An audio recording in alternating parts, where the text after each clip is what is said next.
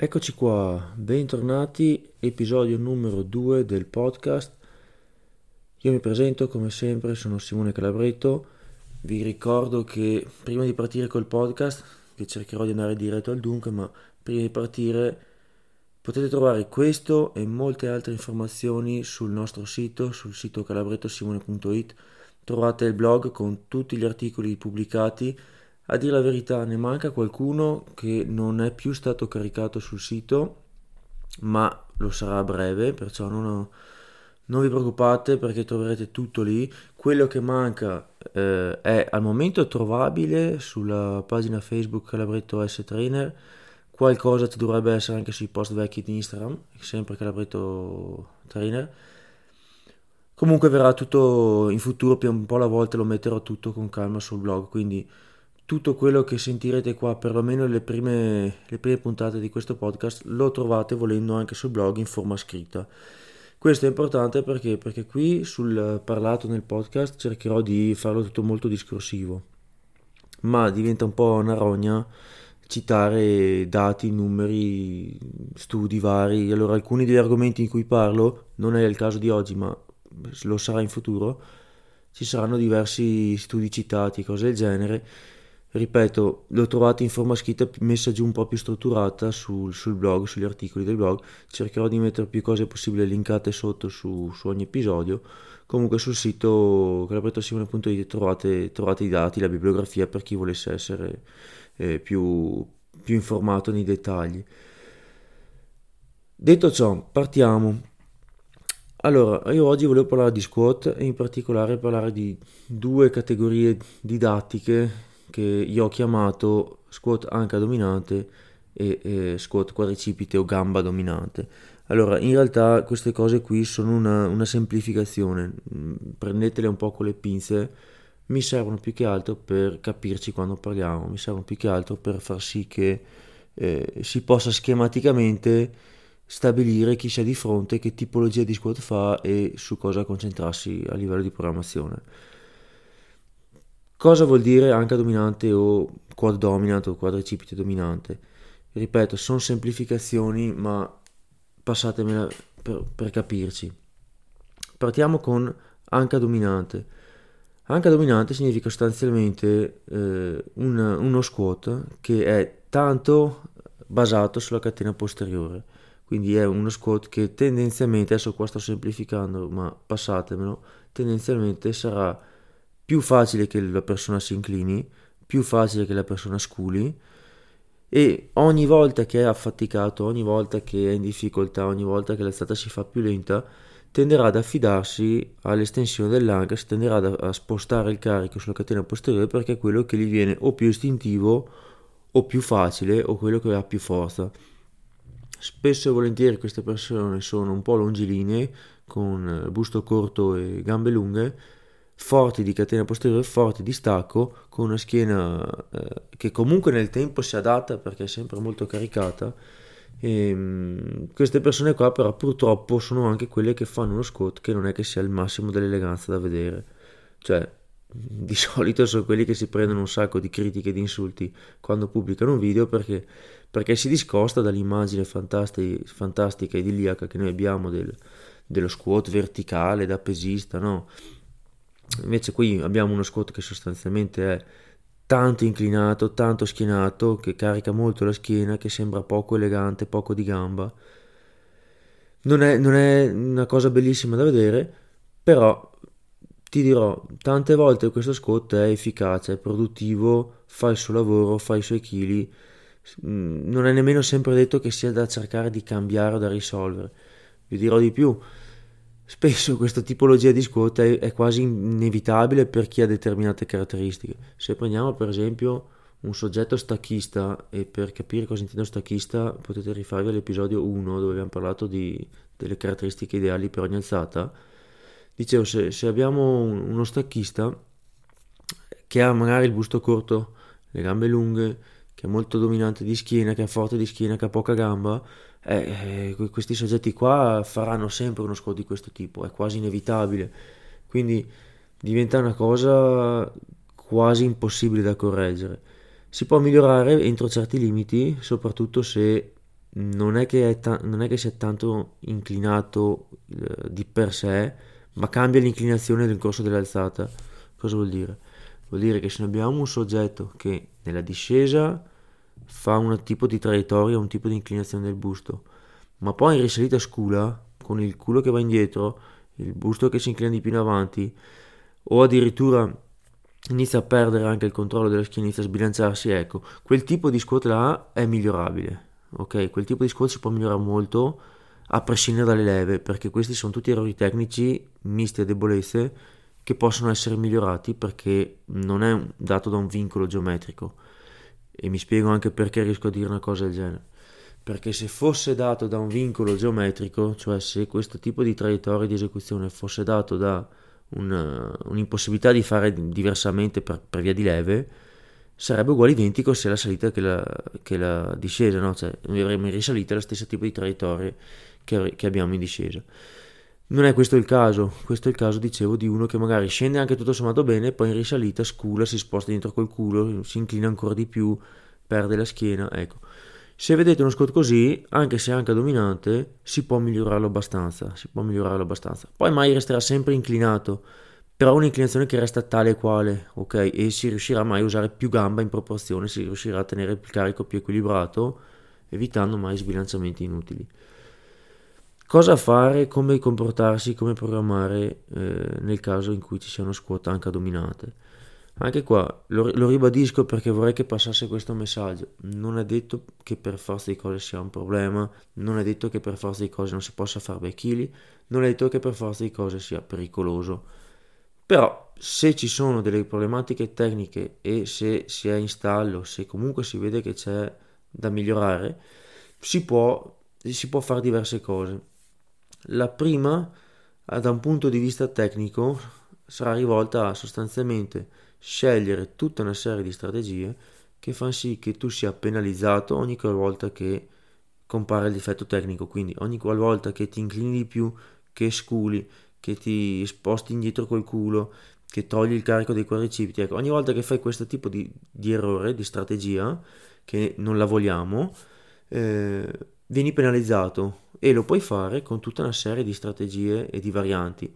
Per esempio, se io dovessi fare un high bar rispetto all'low bar, nell'high bar ho molto meno margine di sculata, ho molto meno margine per inclinarmi, perché perché l'high bar, finché sono bello dritto e verticale, tutto funziona bene.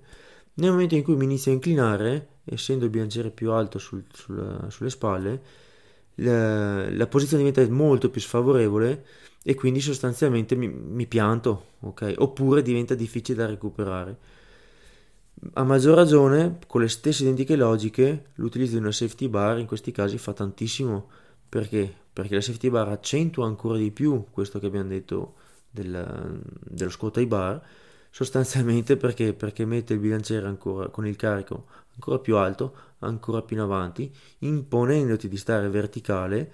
E essendo che la leva del tronco diventa molto lunga, no? Perché il bilanciere è ancora più sollevato, ancora più in alto, appena ti inclini un attimo, appena ti chiudi un attimo con, la, con una flessione toracica della, della spina dorsale, quindi diciamo che non appena il petto non sta bello aperto, non appena la schiena non sta più in posizione, il carico diventa sproporzionatamente più, più pesante, la posizione diventa sproporzionatamente più difficile, perciò si è molto penalizzati. Sta roba qua cosa serve? Serve a capire l'errore, a sentirlo e soprattutto a evi- imparare ad evitarlo, cioè imparare a stare nella traiettoria che ti rende l'alzata più comoda e favorevole. Questo tipo di, di strategia poi verrà, se mh, interiorizzata, si cercherà poi, appunto, dicevo, di eh, trasportarla anche nello squat low bar classico da gara. Non è un passaggio immediato, non è assolutamente questione di qualche settimana, ma deve essere una strategia che va portata per tanto tempo, che va utilizzata tante volte, soprattutto in off season, e deve esserci di, cioè deve, deve essere dedicato molto tempo alla programmazione a sta cosa qua, soprattutto quando si è lontani dalle gare. Perché? Perché se lo si fa due o tre volte un paio di settimane e poi si torna a fare il low bar, non cambierà molto, ok? Perché noi vogliamo che questo tipo di strategia diversa di utilizzo del, della gamba, del quadricipite, della verticalità venga fatta e praticata così tante volte che dopo un po' diventa automatica.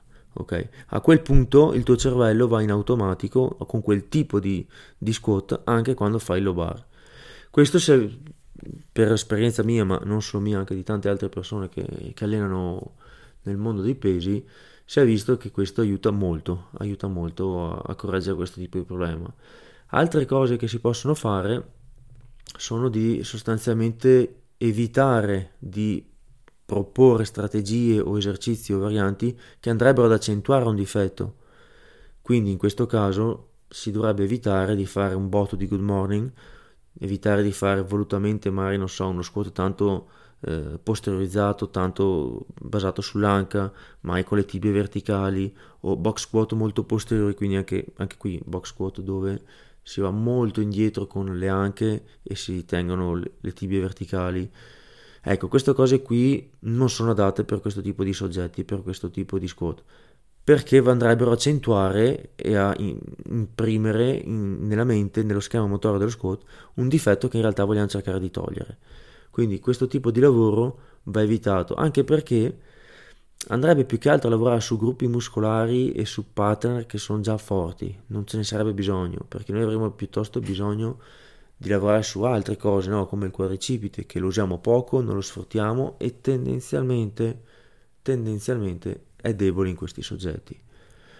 Da un punto di vista di sviluppo muscolare, quindi anche, anche qui programmazione dei complementari e affini, secondo me una ottima strategia è, oltre come dicevo evitare magari good morning, catena posteriore, di caricarla eccessivamente, che già è forte e già è il punto che carichiamo di più, ci concentreremo piuttosto sul, sul quadricipite, sul quadricipite e sulla gamba in generale, ma diciamo principalmente il quadricipite. Quindi pressa, hip belt squat, se, ne, se ne avete una a disposizione di, decente, di, progettata ben, benino, usatela perché può aiutare tanto in questi casi.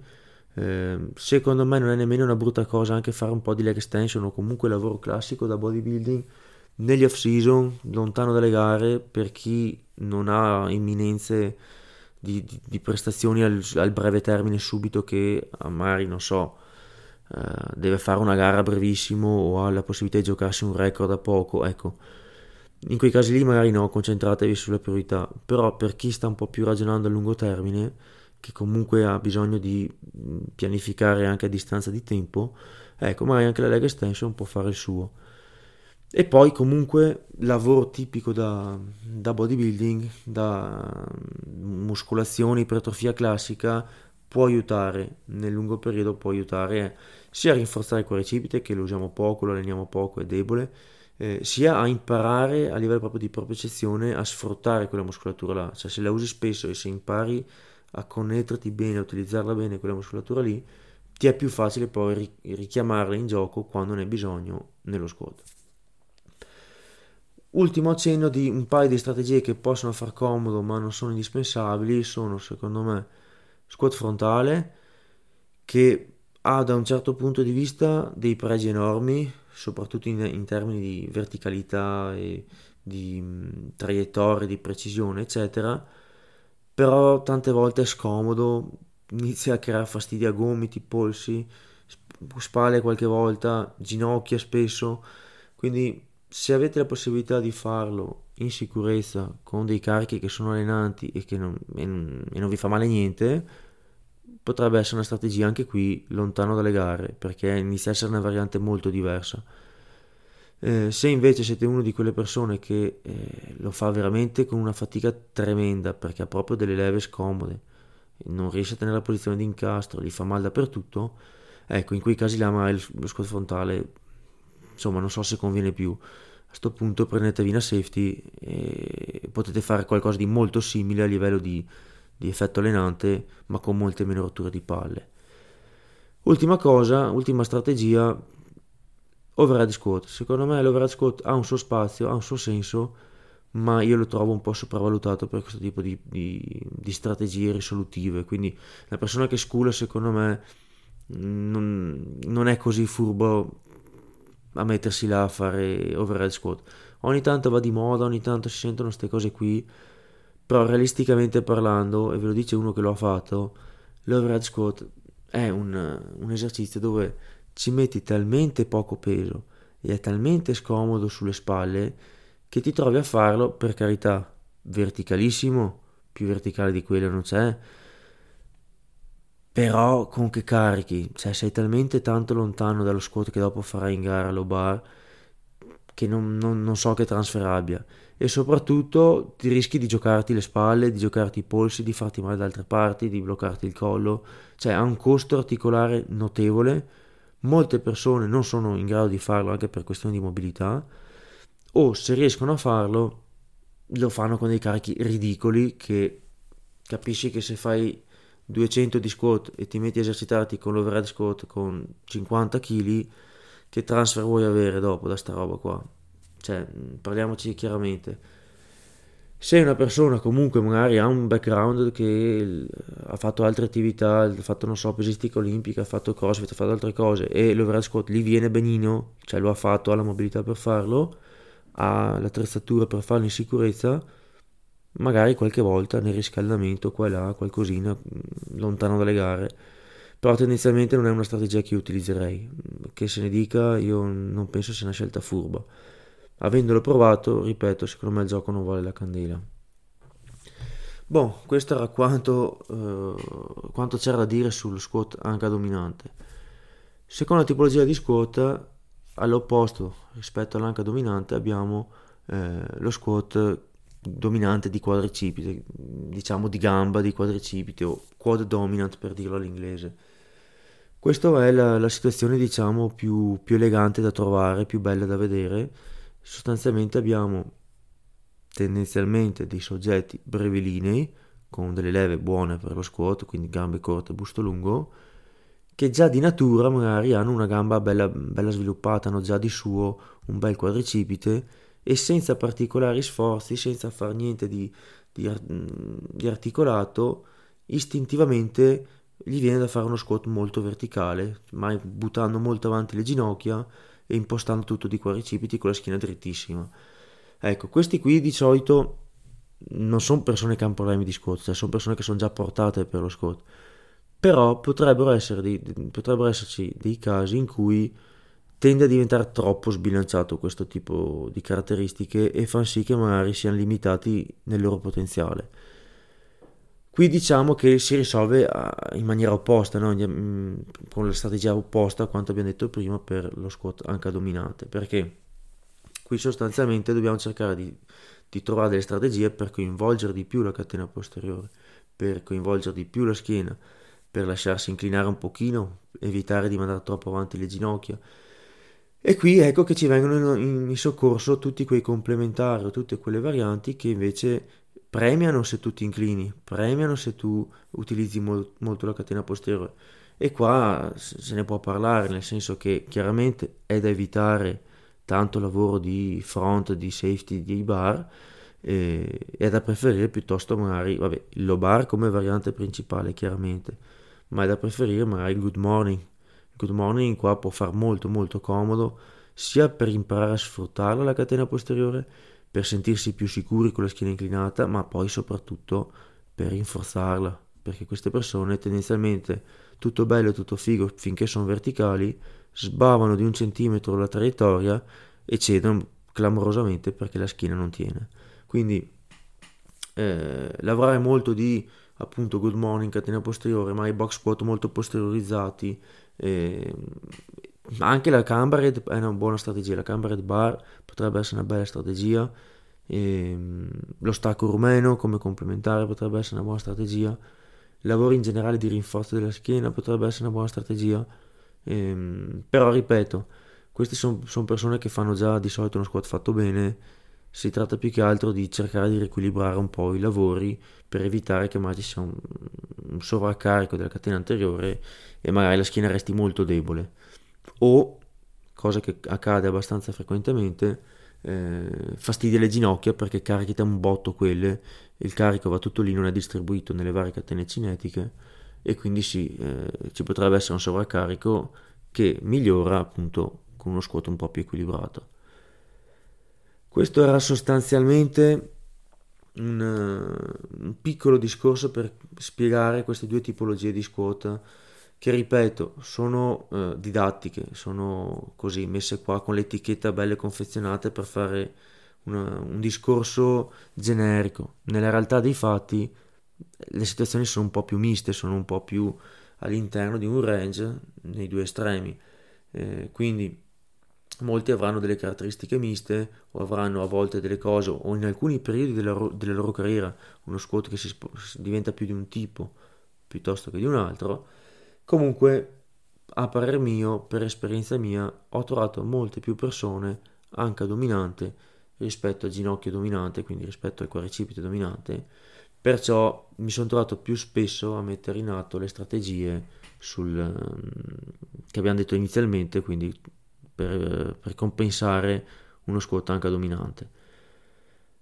Oltre a questo potrei darvi altri due o tre indizi per aiutarvi a capire quale delle due categorie siete, o persone che allenate, eh, capire un po' come impostare la programmazione, appunto, per nel dubbio, se non sapete bene, ma questa persona è così o è colà, è anca o ginocchio.